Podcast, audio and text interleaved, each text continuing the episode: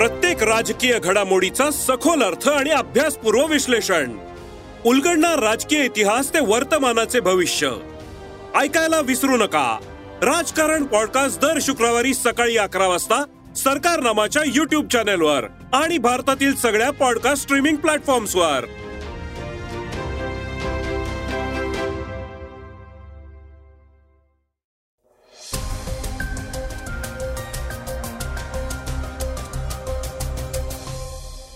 नमस्कार मी गौरी कुबेर. आता आपण ऐकणार आहोत आजचं सकाळचं पॉडकास्ट उद्धव ठाकरेंचे निकटवर्तीय सुभाष देसाई यांचा मुलगा भूषण देसाई यांनी एकनाथ शिंदे गटात प्रवेश केलाय. दुसरीकडे शेतकऱ्यांचा लाँग मार्च मुंबईकडे येतोय. चर्चेतल्या बातमीतून आपण या लाँग मार्च विषयी अधिक जाणून घेणार आहोत. शेतकऱ्यांवरील संकट काही थांबत नाहीये. हवामान विभागानं अवकाळी पावसाचा पुन्हा इशारा दिलाय. या बातम्यांसोबतच ऑस्करमध्ये भारताची बाजी. जुन्या पेन्शन योजनेसाठी बेमुदत संप. शीतल म्हात्रे प्रकरणात उर्फीची उडी टीम इंडियानं पटकावली बॉर्डर गावस्कर ट्रॉफी. या बातम्याही ऐकणार आहोत आजच्या सकाळच्या पॉडकास्टमध्ये.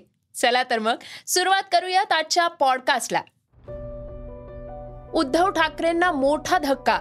भूषण देसाई यांचा शिवसेनेत प्रवेश. शिवसेनेतून बंड केल्यानंतर एकनाथ शिंदे यांनी उद्धव ठाकरे यांची चारी बाजूनं कोंडी केली आहे. पहिल्यांदा चाळीस आमदार फोडून पहिला धक्का दिला. उद्धव ठाकरे यांना मुख्यमंत्री पदावरून पाय उतार होण्यास भाग पाडलं. त्यानंतर शिवसेना पक्षच ताब्यात घेतला. आणि आता पुन्हा एकदा ठाकरेंना मोठा धक्का बसलाय. उद्धव ठाकरे आणि आदित्य ठाकरे यांचे विश्वासू आणि एकनिष्ठ असलेले सुभाष देसाई यांचे पुत्र भूषण देसाई यांनी शिंदेच्या शिवसेनेत प्रवेश केलाय. ठाकरेंच्या शिवसेनेला हा मोठा धक्काच आहे. सुभाष देसाईंचे पुत्र भूषण देसाई यांनी एकनाथ शिंदे यांच्या प्रमुख उपस्थितीत पक्षप्रवेश केलाय. भूषण देसाई यांच्यासोबत अनेक कार्यकर्ते देखील शिंदेच्या शिवसेनेत गेले आहेत. यापूर्वी देखील शिवसेनेच्या अनेक निष्ठावंत नेत्यांच्या घरात फूट पडलीये. गजानन कीर्तीकर यांनी शिंदेच्या शिवसेनेत प्रवेश केला. मात्र त्यांचा मुलगा उद्धव ठाकरे यांच्या सोबतच राहिला. आता सुभाष देसाई यांच्या घरात फूट पडली आहे शिंदे गटाला मिळणारा पाठिंबा दिवसेंदिवस वाढतोय. तर उद्धव ठाकरे यांच्या अडचणीत वाढ होताना दिसतेय. पुन्हा अवकाळी पावसाचा धोका.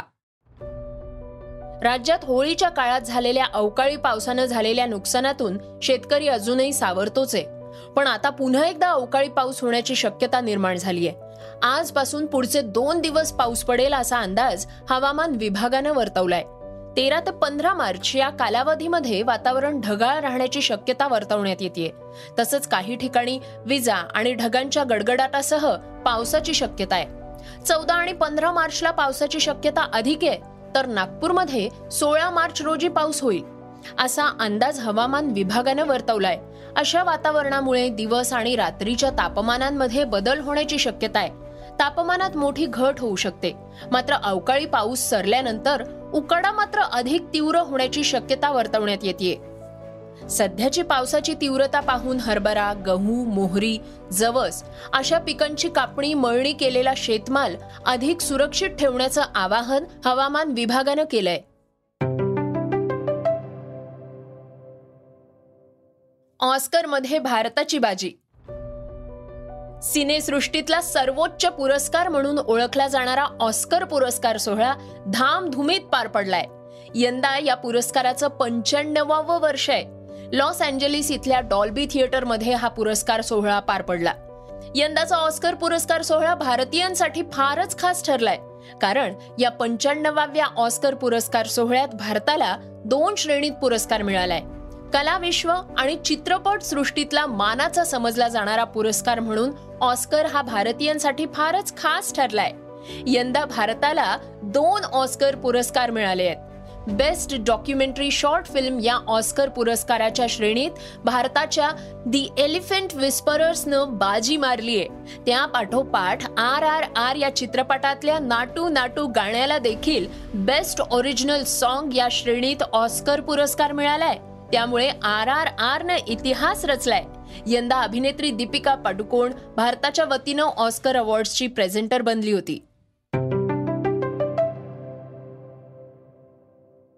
श्रोत्यांनो आता ऐकूयात काही वेगवान घडामोडी. राज्य सरकारनं जुनी पेन्शन योजना लागू करावी यासाठी कर्मचारी महासंघानं चौदा मार्च पासून राज्यव्यापी बेमुदत संप पुकारलाय.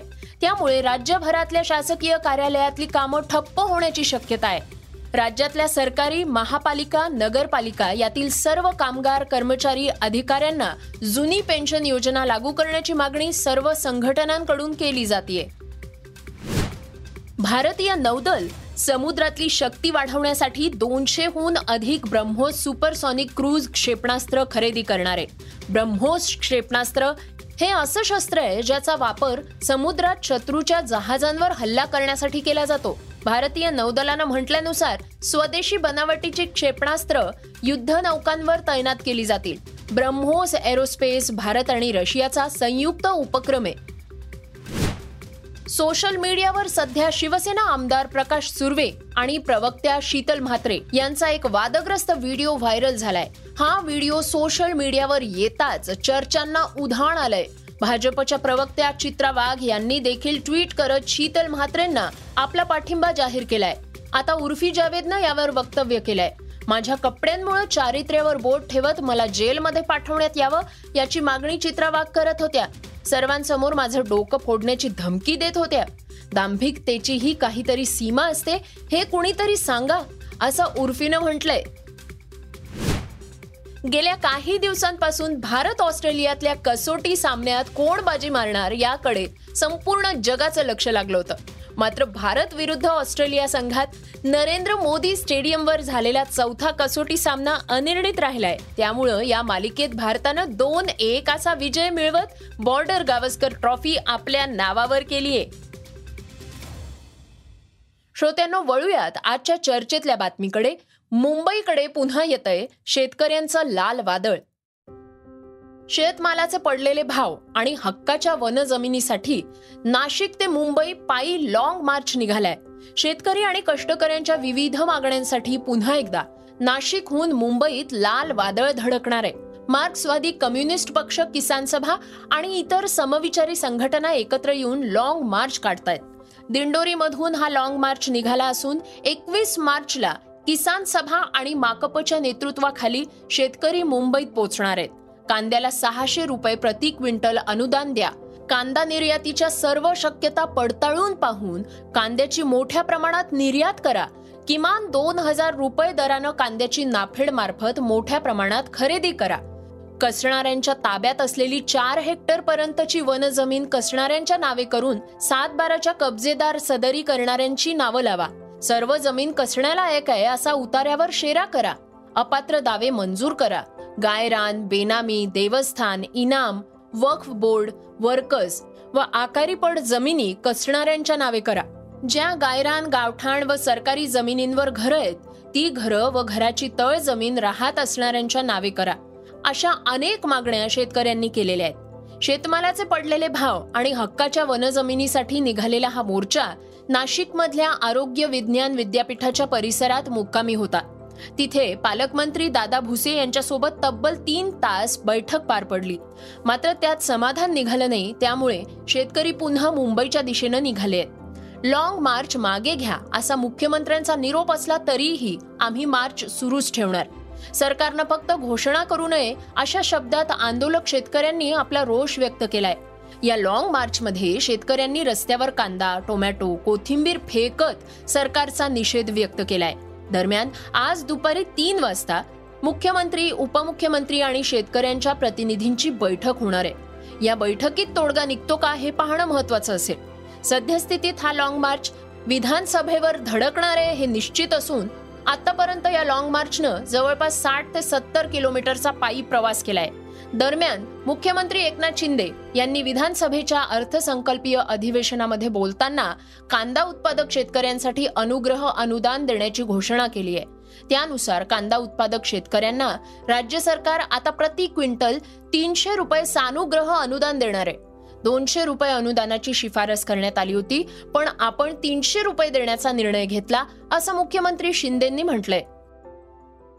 श्रोत्यांनो हे होतं सकाळचं पॉडकास्ट. आजचं सकाळचं पॉडकास्ट तुम्हाला कसं वाटलं हे आम्हाला सांगायला विसरू नका. आता यूट्यूबवर देखील तुम्ही सकाळचं पॉडकास्ट ऐकू शकता.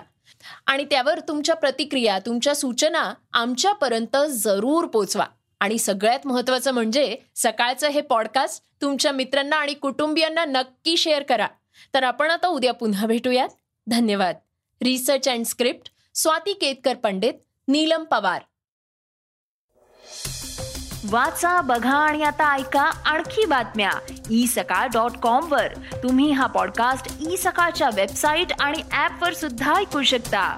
विसरू नका या पॉडकास्टला आपल्या आवडीच्या पॉडकास्ट ऍप वर सबस्क्राईब किंवा फॉलो करायला.